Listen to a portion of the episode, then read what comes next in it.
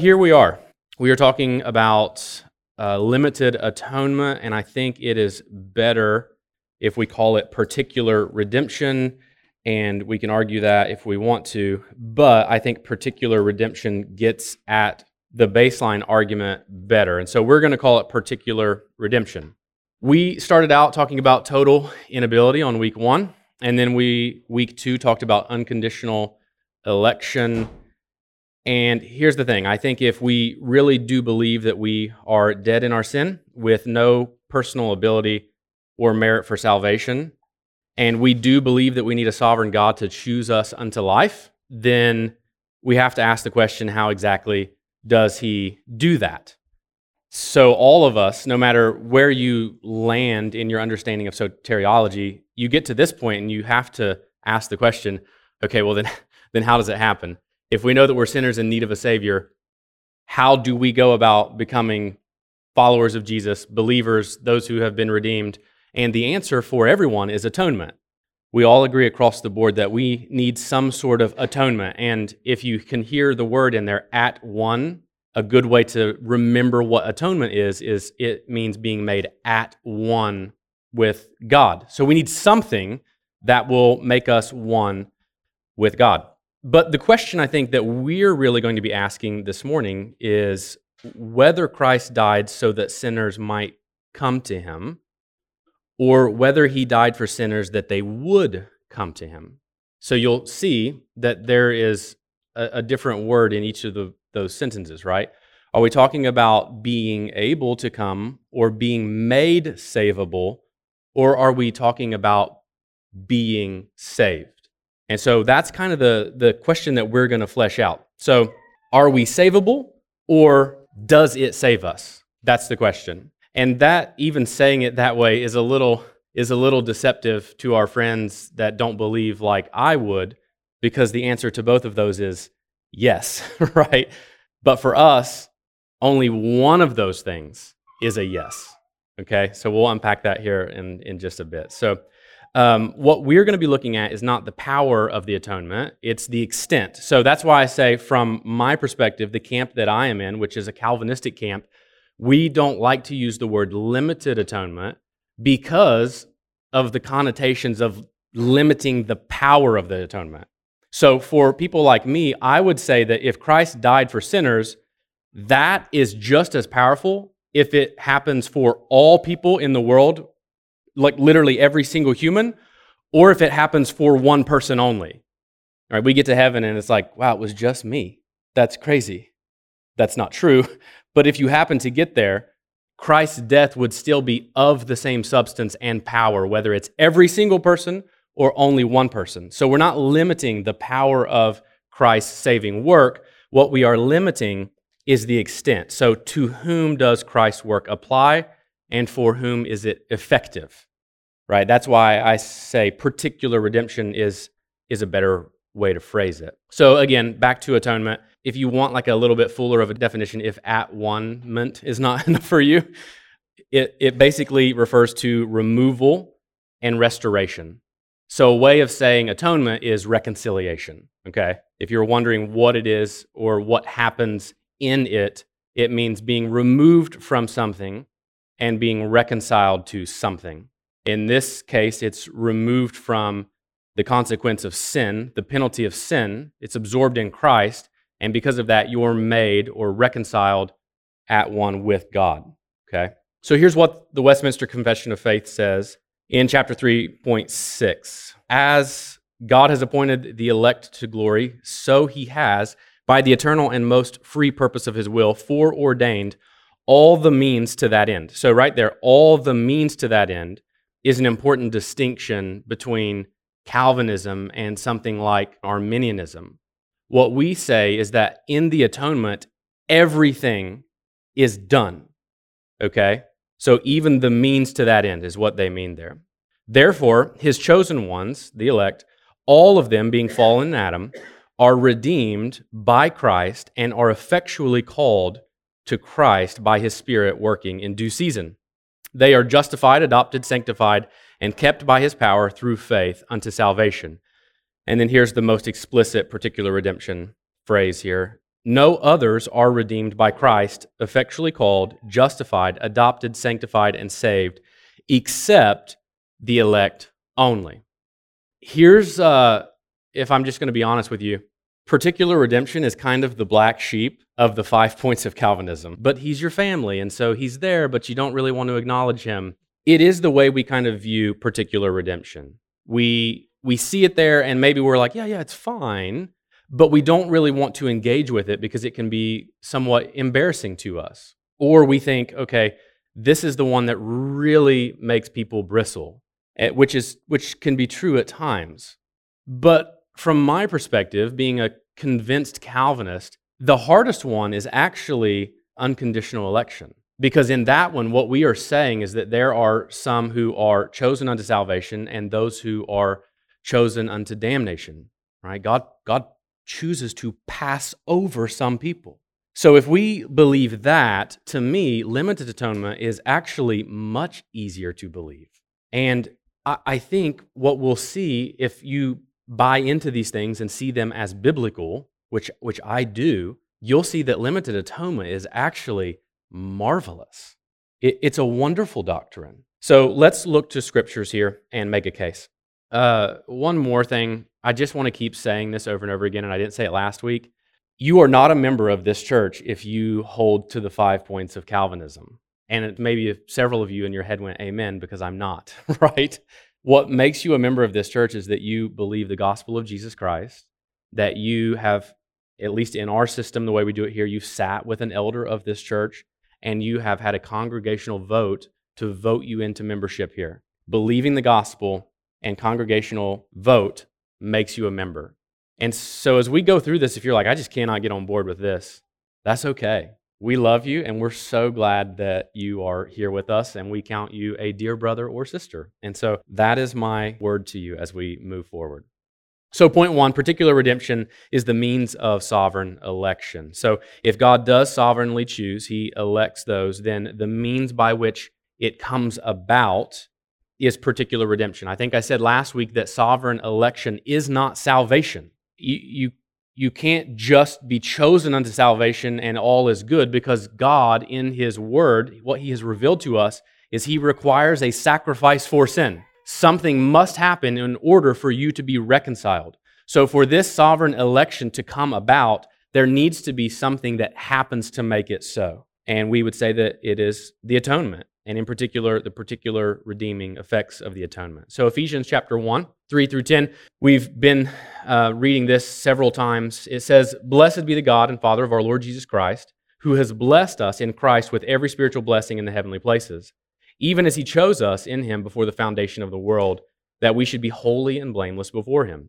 In love, he predestined us for adoption to himself as sons through Jesus Christ, according to the purpose of his will to the praise of his glorious grace, with which he has blessed us in the beloved. In him we have redemption through his blood, the forgiveness of our trespasses, according to the riches of his grace, which he lavished upon us in all wisdom and insight, making known to us the mystery of his will, according to his purpose, which he set forth in Christ as a plan for the fullness of time to unite all things in him, things in heaven and things on earth. Okay, can we just take a break? Before we try to establish what we believe here, can you just take a moment to to take that in?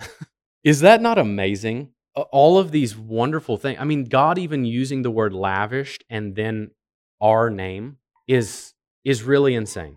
But then in John chapter 10, verses 11 and then 14 and 16 it says, "I am the good shepherd. The good shepherd lays down his life for the sheep. I am the good shepherd. I know my own and my own know me, just as the Father knows me and I know the Father. And I lay down my life for the sheep." And I have other sheep that are not of this fold. I must bring them also, and they will listen to my voice.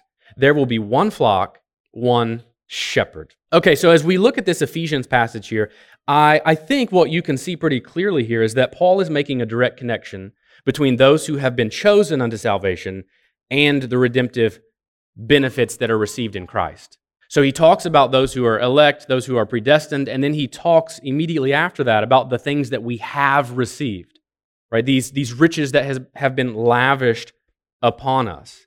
So I, I think that what he's saying is that redemption isn't made possible, it's, it's purchased. that when Christ dies for us on the cross, it's not just making something possible, it's actually performing something. And according to Paul here in Ephesians, there is a really close link or correlation between what Christ has done, according to the purpose of God's will, and then all of these things that will be given to us in Him. So I think there is a definitive transaction that's taking place on the cross. There, there's, there's not like a hope or a wish for something, something is actually coming about. And then you see in John, so again, we're we I think that we could really glean a lot from Ephesians 1, 3 through 10, and we could really unpack it, but I, I really want to stay as plain as we possibly can. Okay, so I don't want to go too deep to wipe away the what I think is the plain meaning of the text. And then in John, you see, here is the extent of the redemption. So he says he will die for his sheep, right? Those that he knows he has come to die for. And something important to note is the way in which he knows his sheep, we're told, is the way in which the Father knows the Son. I think that that is very, very important because that is not just some sort of general knowledge. It's, it's like an intimate relational knowledge. Right? There's a, there's a lot packed into the, the phrase, like the Father knows the Son, okay? And then here in verse 16, let's read that again. He says, And I have other sheep that are not of this fold. I must bring them also, and they will listen to my voice.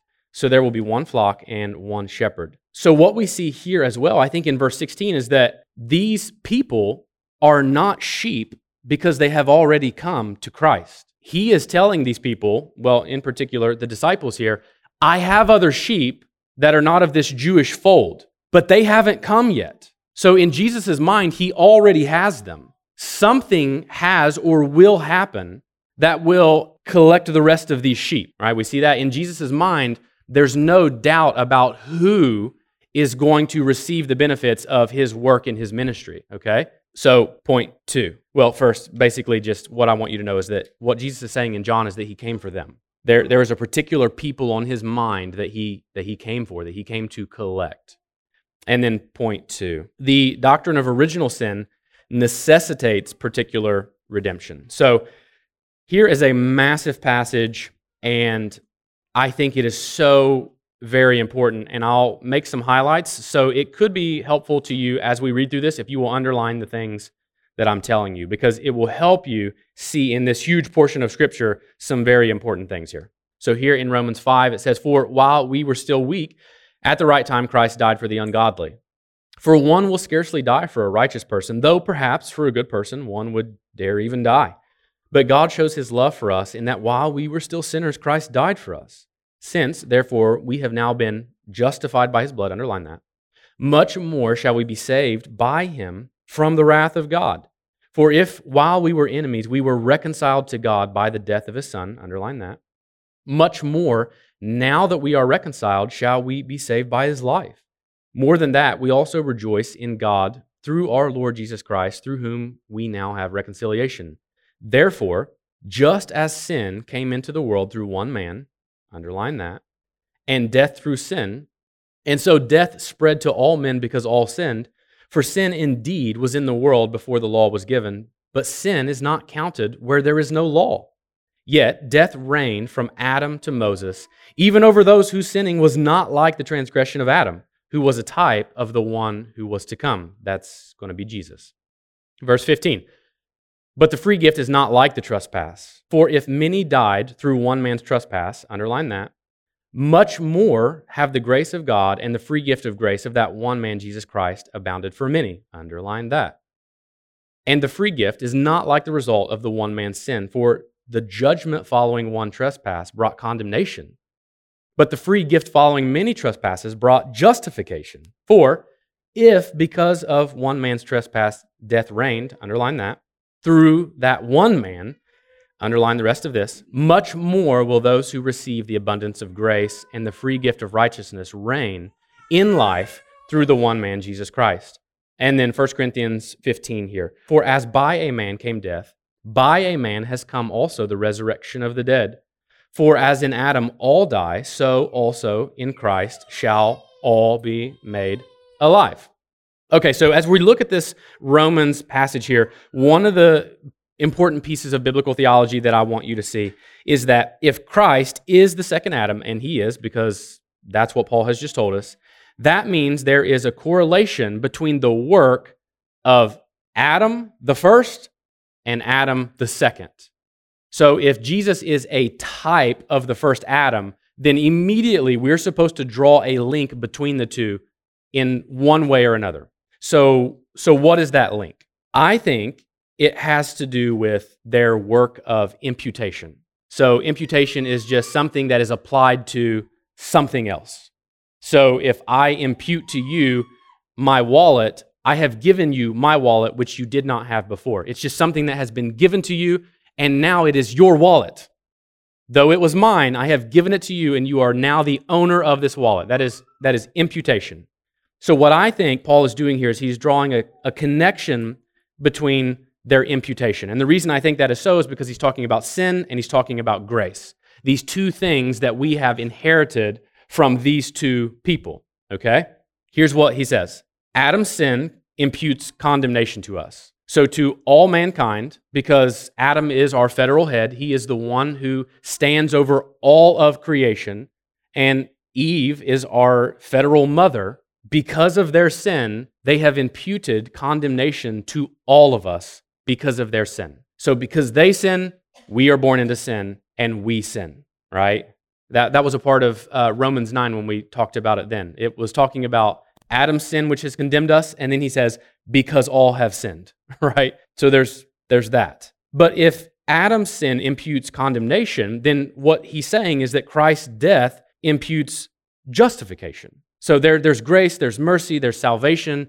These are all things that are imputed to us because of Christ's work for us. We have done nothing for this, and yet it is given to us. But look at verse 8 because I, I, want you to see this as well. It says, But God shows his love for us in that while we were still sinners, Christ died for us. So there is something a little different about the way in which Christ imputes righteousness to us. While Adam was able to just give us a free gift, thank you, Adam and Eve, what Christ did was he gave us a free gift, and yet there was a double imputation.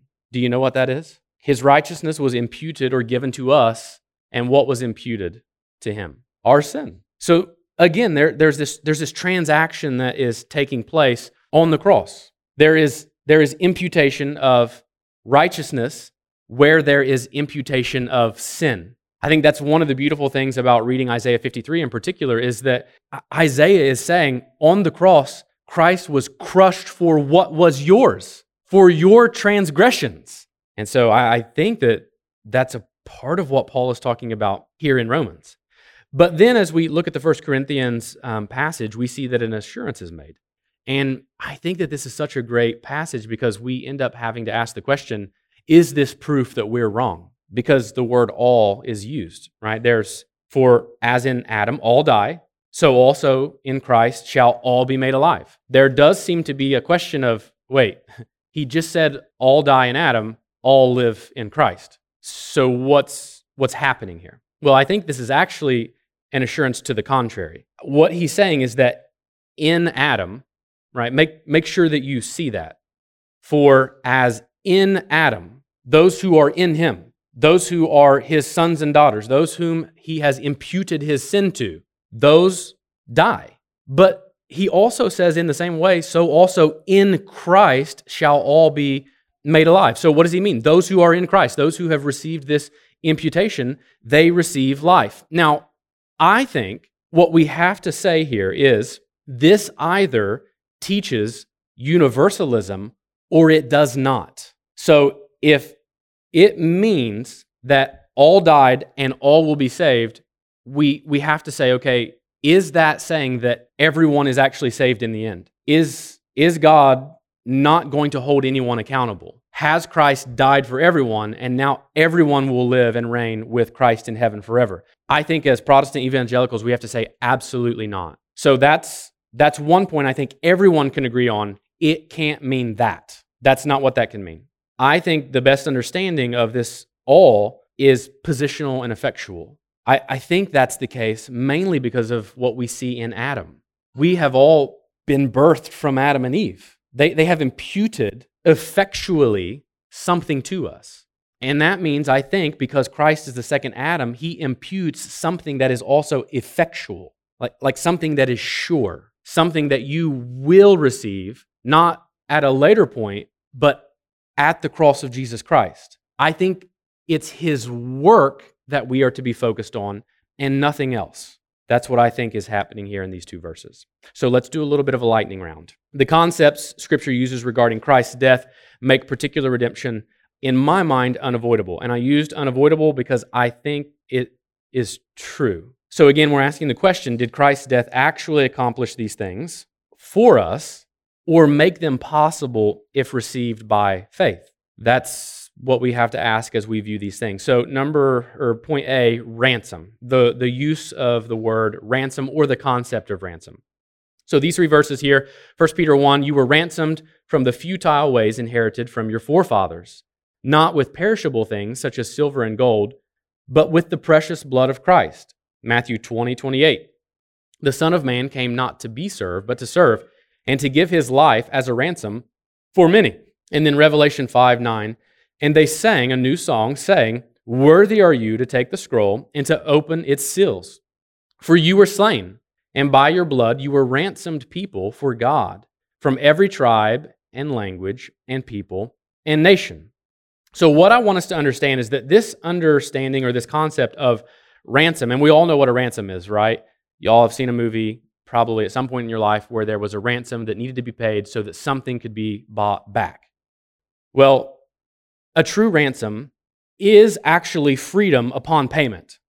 No one would actually look, even in a movie, and say, okay, the FBI, they paid a ransom for this person, but the person wasn't delivered up.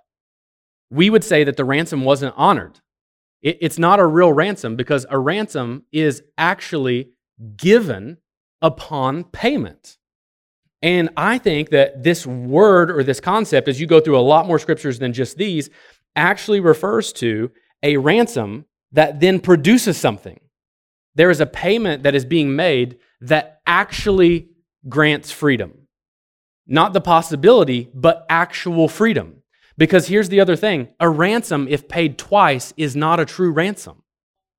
So you can't have Christ dying and ransoming us on the cross by his blood, and then a person who, who has been died for by Christ then reject God by not believing him in faith, that doesn't make sense. But then you have someone who then does believe by faith, and it's like, okay, but the person who didn't believe, they're actually also paying the ransom because they go to hell. So the ransom did not actually either work for them, which I think we cannot say that that is true, not about what Christ has done, or the ransom of what Christ has done was not honored. I think that that's kind of where we're led to just understanding the concept of ransom and how it's used in the Bible. B, redemption. So, Titus 2 here. Our great God and Savior Jesus Christ, who gave himself for us to redeem us from all lawlessness and to purify for himself a people for his own possession who are zealous for good works. So, this concept of redemption, I think what we see is that Christ gives himself to deliver us right from sin. And what he does is he purchases, purchases for us salvation or or life, right? He gave himself for us to redeem us from all lawlessness and to purify us.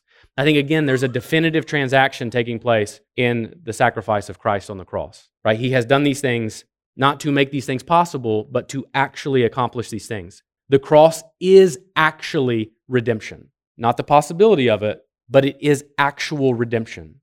It is the thing that fulfills all other requirements. Okay. Propitiation. See, Romans 3, here uh, it says, For all have sinned. We, it's a famous passage. We've all said it probably in VBS. For all have sinned and fall short of the glory of God and are justified by his grace as a gift through the redemption that is in Christ Jesus, whom God put forward as a propitiation by his blood. And then Romans 5 on the back there. Since therefore we have now been justified by his blood, much more shall we be saved by him from the wrath of God. So again, propitiation is simply a way of saying that something has been taken away from someone else and placed on another person. So in this case, the propitiation of Christ simply means that on the cross, the wrath of God was fulfilled in him. It was absorbed by him. So propitiation is kind of just a way of saying absorbing something. Biblically, it's absorbing the wrath of God for sin. So, I mean, you can read the larger book of Romans, but over and over again, Paul is, I mean, he's just constantly pointing us to the centrality of the cross, like, like what it has done. Okay. So there is an actual absorbing and an actual satisfying. And again, logically speaking, and go back to Isaiah 53, if Christ is crushed for our sins, I think necessarily it logically means that the wrath of God is then satisfied. So, where there is a propitiation of the one who never sinned, who was fully God and fully man, there is an actual fulfilling of God's justice. Not the potential of it, but an actual fulfilling. And again, going back to unconditional election, we would say that it is for those people whom God has foreordained unto salvation. It actually accomplishes what God has chosen them unto. And then D, reconciliation, Romans 5, 10, and Colossians 1. It says, For if while we were enemies, we were reconciled to God by the death of his Son, much more, now that we are reconciled, shall we be saved by his life. Colossians 1. And you, who once were alienated and hostile in mind, doing evil deeds, he has now reconciled in his body of flesh by his death in order to present you holy and blameless and above reproach before him. So what we see is that Jesus' death restores man to God, right? There, there, is a, there is a peace or a harmony that is restored between God and man. Remember what I said when Adam and Eve were cast out and they were separated from him and they are now east of Eden? There, there is an actual physical disconnect between Adam and Eve. Not only have they now inherited all these curses and primarily that of death, they have been cast out from the presence of God, and the gate into the garden has now been blocked, right? There's a, there's a separation between them made. What we are told here is that Christ's death is the thing that reconciles that relationship. It's the thing that brings man and God back together. And, and again, it's, it's the cross that actually accomplishes that work. It, it's actual peace and actual harmony. I think that's kind of the point of God's wrath being satisfied in it. And then finally, atonement, which is the, the big one we've been talking about the whole time here. 1 Peter chapter 2, 24, he himself bore our sins in his body on the tree that we might die to sin and live to righteousness. By his wounds you have been healed. So Jesus' death is the bearing of actual sin and the giving of actual righteousness. The, the reason I phrased it that way is because what Peter tells us here is that as, as he's talking to this church, he bore our sins in his body that, that we might die to sin and live to righteousness. And he says, By his wounds you have been healed. So it is the piercing, it is the death of Christ that actually heals your wounds right? There is a bearing of actual sin, like sins, real sins, are given to him, and real righteousness is given to those for whom he died. So, point four particular redemption is seen in that Christ's death actually fulfills the law. I think this is a really important argument here. Uh, Romans chapter 8 there is therefore now no condemnation for those who are in Christ Jesus. For the law of the Spirit of life has set you free in Christ Jesus from the law of sin and death. For God has done what the law, weakened by flesh, could not do by sending his own Son in the likeness of sinful flesh and for sin. He condemned sin in the flesh in order that the righteous requirement of the law might be fulfilled in us, who walk not according to the flesh, but according to the Spirit. Galatians 3 For all who rely on works of the law are under a curse. For it is written, Cursed be everyone who does not abide by all things written in the book of the law and do them. Remember, I had said one thing that didn't change in the Garden of Eden was God's righteous requirement. He still expected his people to be holy. In fact, that's one of the reasons that they were cast out. They did not obey his command. But simply because they disobeyed that command doesn't mean that it changed. That, that'll be important in just a moment. So, what didn't change in the fall was God's command for holiness. And it's later proven true that it didn't change because the people of Israel are given the law. It's really condensed down into the Ten Commandments, right? That's kind of what we know as the law, but there are a bunch of them. Well, that is God's righteous requirement for holiness. That's why there's actually a sacrificial system that is put in place because my requirement for you is to follow this law perfectly. But because you will not be able to, you must make a sacrifice of blood.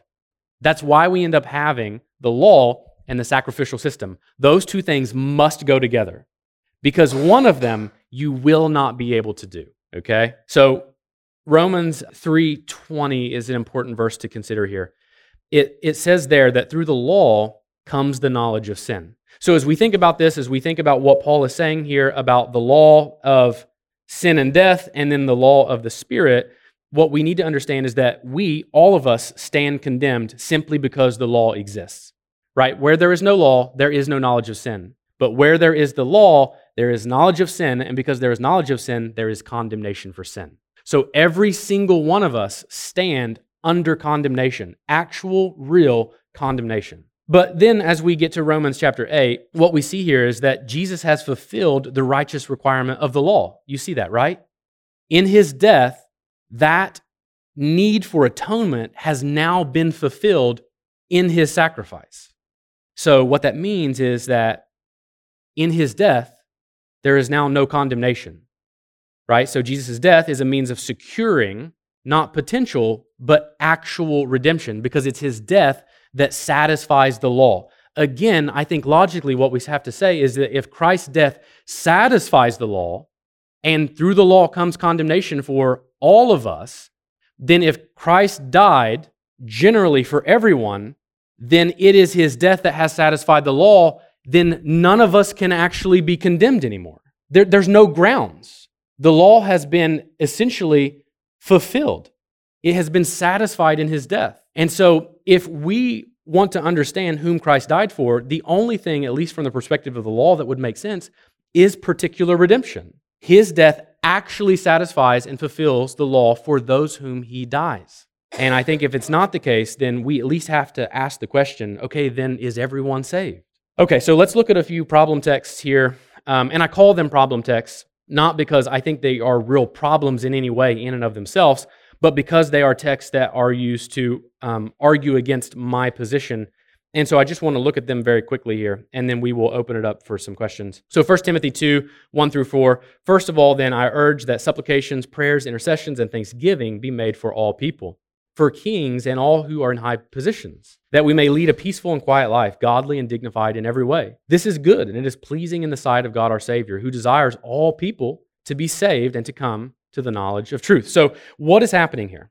I, I think that really it's to me very, very clear that this is a reference for all types of people. So, I think what Paul is saying here to Timothy is that prayer for salvation, or even prayer and salvation, is non discriminatory.